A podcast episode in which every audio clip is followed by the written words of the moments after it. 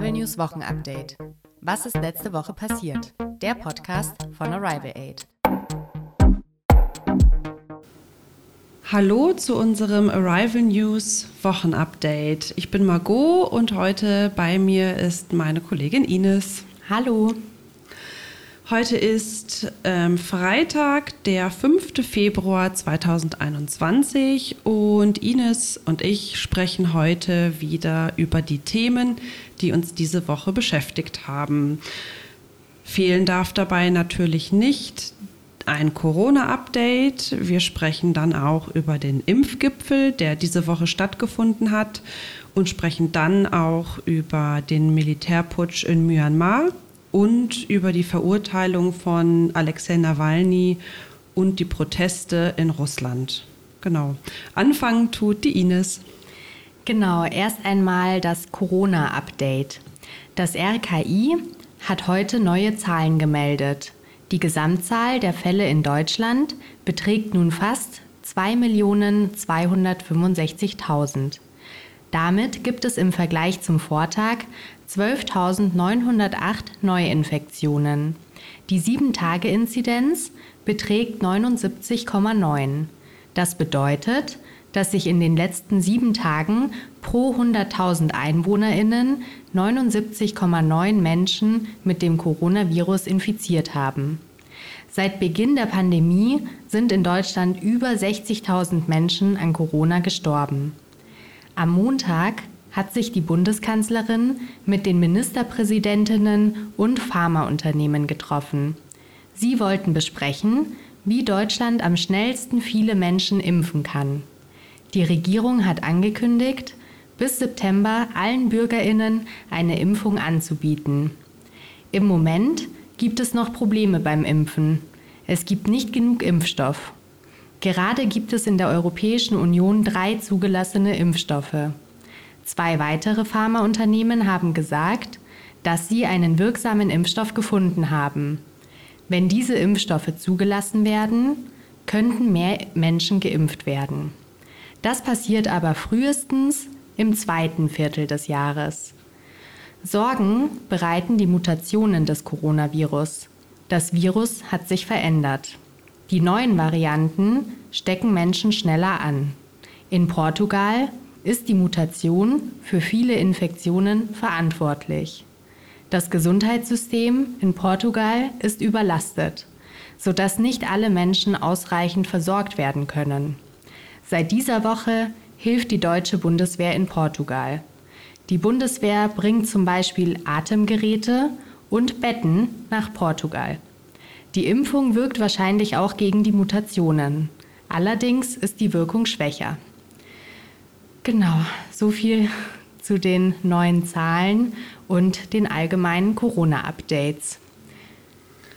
Ja, und weil ähm, ja Impfen gerade ein großes Thema ist und es damit eben ja auch noch nicht perfekt läuft, ähm, gab es diese Woche einen Impfgipfel. Die Ministerpräsidentinnen der Bundesländer und Angela Merkel haben sich wieder getroffen. Es wurde das weitere Vorgehen beim Impfen besprochen. Danach gab es viel Kritik aus der Bevölkerung. Viele sagten, dass eigentlich nichts entschieden wurde. Und es fehlt immer noch der Impfstoff, um alle Menschen in Deutschland zu impfen. Bundeskanzlerin Merkel hat an dem Tag danach ein Interview in der Sendung Farbe bekennen von der A R D gegeben. Das ist das erste Mal seit Juni zweitausendzwanzig, dass sie ein Interview im Fernsehen gibt. Angela Merkel verteidigt das Treffen und ist überzeugt, dass alle etwas gelernt haben. Sie widerspricht der Kritik, dass es zu wenig Impfstoff gibt und dass Europa früher Impfstoff hätte bestellen müssen.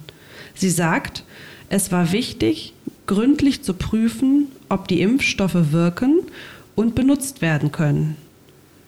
Wichtig ist ihr, Vertrauen für die Impfstoffe in der Bevölkerung zu schaffen.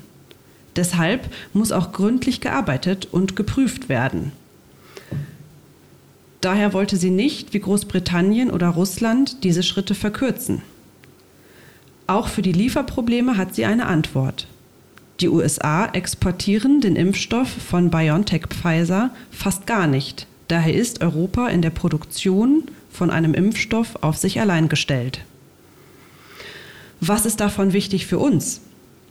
Merkel sichert uns zu, dass bis Ende des Sommers, also bis Ende September zweitausendeinundzwanzig, jede Person in Deutschland ein Impfangebot bekommen wird. Es sollen zwar die Alten und Pflegenden geimpft, also zuerst geimpft werden, trotzdem wird bis zum Herbst zweitausendeinundzwanzig jeder in Deutschland die Möglichkeit haben, die erste Impfdosis zu bekommen. Außerdem sagt Merkel, dass wir nicht automatisch bis September im Lockdown sein werden. Ja, ein weiteres Thema, das uns letzte Woche beschäftigt hat, ist der Militärputsch in Myanmar. In Myanmar hat das Militär die Regierung gestürzt. Die Regierungschefin Aung San Suu Kyi wurde festgenommen. Auch vierhundert Parlamentsabgeordnete wurden in einem Häuserkomplex festgehalten. Die Regierungschefin hatte die Wahl im November in Myanmar gewonnen. Das Militär sagt, dass die Wahl nicht rechtmäßig war. Die Militärregierung hat für ein Jahr den Notstand ausgerufen und will nun überprüfen, ob die Wahl rechtmäßig war. Das Militär hat nach dem Putsch das Fernsehen und das Internet teilweise abgeschaltet. Auch Flughäfen wurden gesperrt. Myanmar ist erst seit zweitausendelf keine Militärdiktatur mehr.